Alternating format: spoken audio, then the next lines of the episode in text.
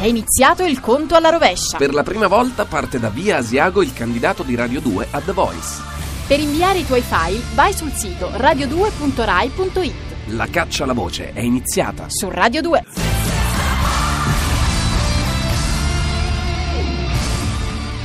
Radio 2 ha un nuovo sito radio2.rai.it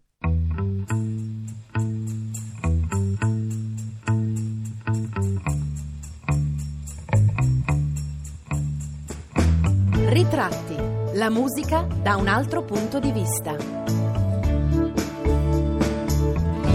Cos'è stato il soul? Un genere indefinibile con le parole, molto più comprensibile con la musica che lo ha accompagnato.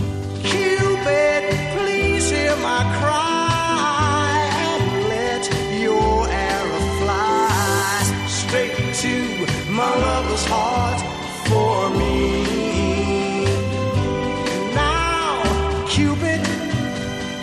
Hear me calling you?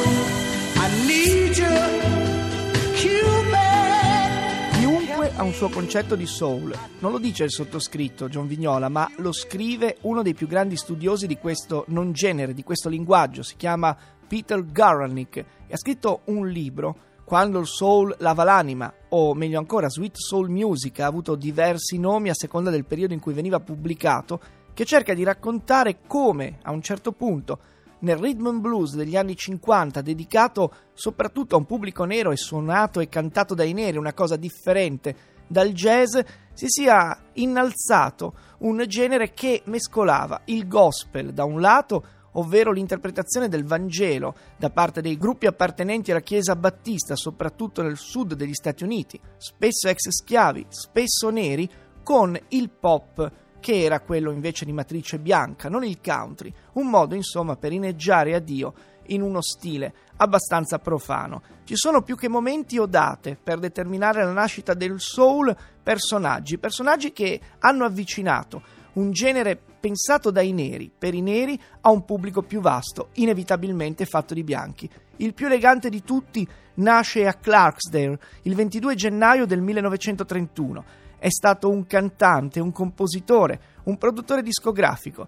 Amava cantare il gospel. La sua carriera infatti inizia nei Soul Stirrers, uno dei gruppi più importanti e formidabili del gospel degli anni 50. Sam Cooke surclassa i suoi compagni di canto e arriva quasi subito al pop.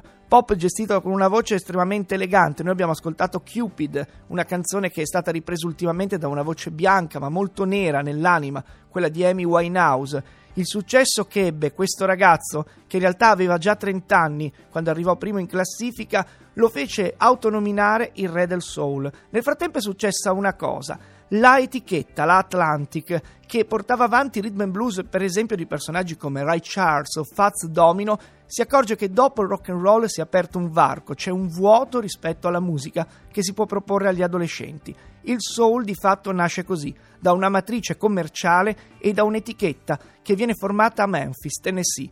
Memphis è anche il posto dove Elvis Presley, un giovanotto che guida i camion ma vuole incidere un acetato per la mamma, si ferma un giorno e decide di provare a cantare. Non lo fa in realtà per la mamma, lo fa per se stesso. È bizzarro come dalla Sun Records, che fu quella che mise sotto contratto non solo Elvis, ma anche Jerry Lee Lewis, Johnny Cash e molti altri, si passi a una Stax Records negli anni 60 che sarà una vera e propria officina laboratorio di talenti che costruiranno il soul, secondo Garanik, più puro, più oltranzista, più capace anche di opporsi alla logica del mercato. In realtà se guardiamo il catalogo è fatto di pezzi straordinari. Per esempio quello di un personaggio che incarnava lo spirito più irrequieto del soul, ancora più primitivo e tribale di Otis Redding, stretto tra la Stax Records e l'Atlantic Records di Jerry Wexler, con un gruppo come Booker T e The MGs che lo accompagna. Si tratta di Wilson Pickett.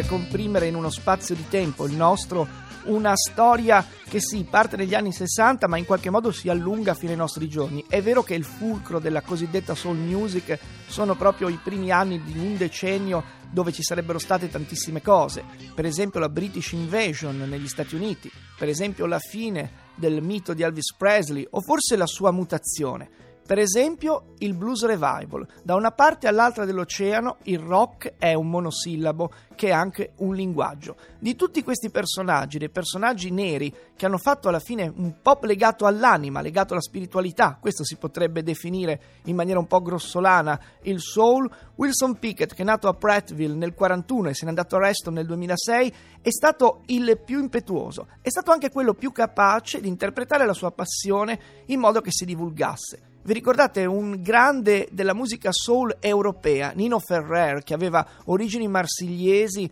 ma poi era cresciuto a Genova e aveva cantato per esempio una canzone scritta da Pippo Baudo, il suo nome è Donna Rosa, con Vorrei la pelle nera cita direttamente Wilson Pickett e Wilson Pickett arriverà al Festival di Sanremo a cantare un'avventura. Insomma, un personaggio dalla grande comunicativa che non solo cantò un'avventura, ma cantò anche Deborah insieme a Fausto Leali, sempre al Festival di Sanremo, che è riuscito negli anni 60 a portare il soul ai grandi vertici delle classifiche.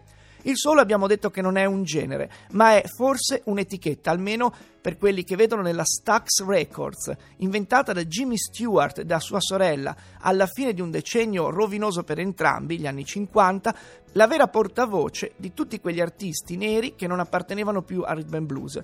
Chi ha fatto l'alchimia sono stati alcuni songwriter, alcuni scrittori di canzoni che non necessariamente erano neri e soprattutto un team capeggiato anche qui da un bianco, Steve Cropper, di strumentisti pronti ad accompagnare questi artisti con un tocco molto personale. È una vera e propria factory dove Booker T e di MJs, che poi si affermeranno anche in solitaria con un grande pezzo, Green Onion, riusciranno a dare, per esempio, una voce strumentale incredibile a brani di Otis Redding, di Sam and Dave, dello stesso Wilson Pickett eppure di quella che si può definire la lady del soul, la signora del soul, Arita Franklin.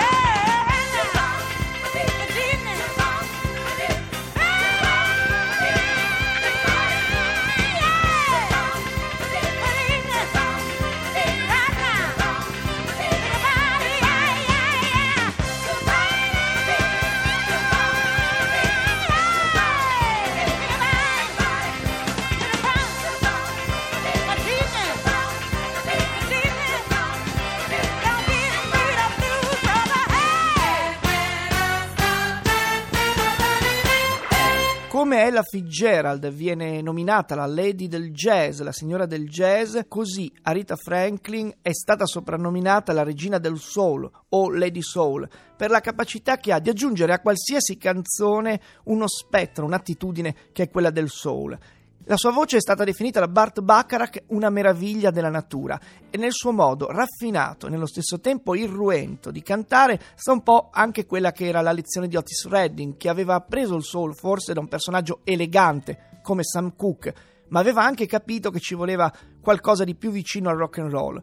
È per questo che a giugno del 1967, pochi mesi prima di morire in un incidente d'aereo, Proprio Otis Redding mette in ginocchio una platea soprattutto di bianchi al Festival di Monterey ed è per questo che Arita Franklin è riuscita ad attraversare questo linguaggio interpretando canzoni anche molto raffinate. È una delle interpreti del primo film, quello firmato da John Landis, dei Blues Brothers, dove non a caso rispolvera uno dei suoi cavalli di battaglia, Think.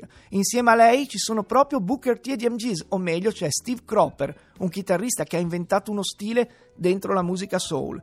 Se chiedete però a Peter Garanik qual è stato l'artista più intensamente soul di questa piccola storia, lui non avrà dubbi. Nel suo libro Sweet Soul Music parla benissimo di Otis Redding, dice di Sam Cooke che forse era troppo elegante, elogia le qualità vocali di Arita Franklin, è molto convinto dell'energia sul palcoscenico di Sam and Dave o di Wilson Pickett, ma alla fine, scrive, ne rimane uno solo, il vero Godfather del Soul, quello che è riuscito in tutta la sua carriera a smuovere intere platee, Solomon Burke.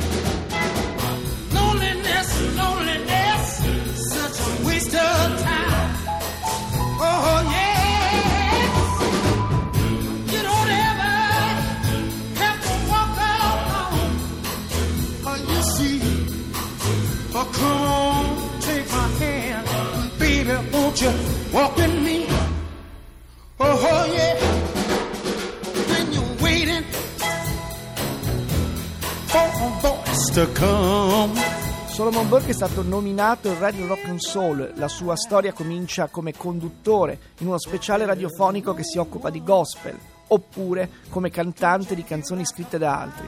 Questa Cry to Me nel 1962, lo stesso anno in cui i Beatles cominciano a pubblicare canzoni, è un esempio di come nel suo stile si fondano preghiera, lui è un vero e proprio reverendo, con un richiamo che se volete è sensuale, erotico e che arriva al suo apice in un brano che verrà poi ripreso da tutti, per esempio dai Blues Brothers nel loro film Everybody Needs Somebody to Love.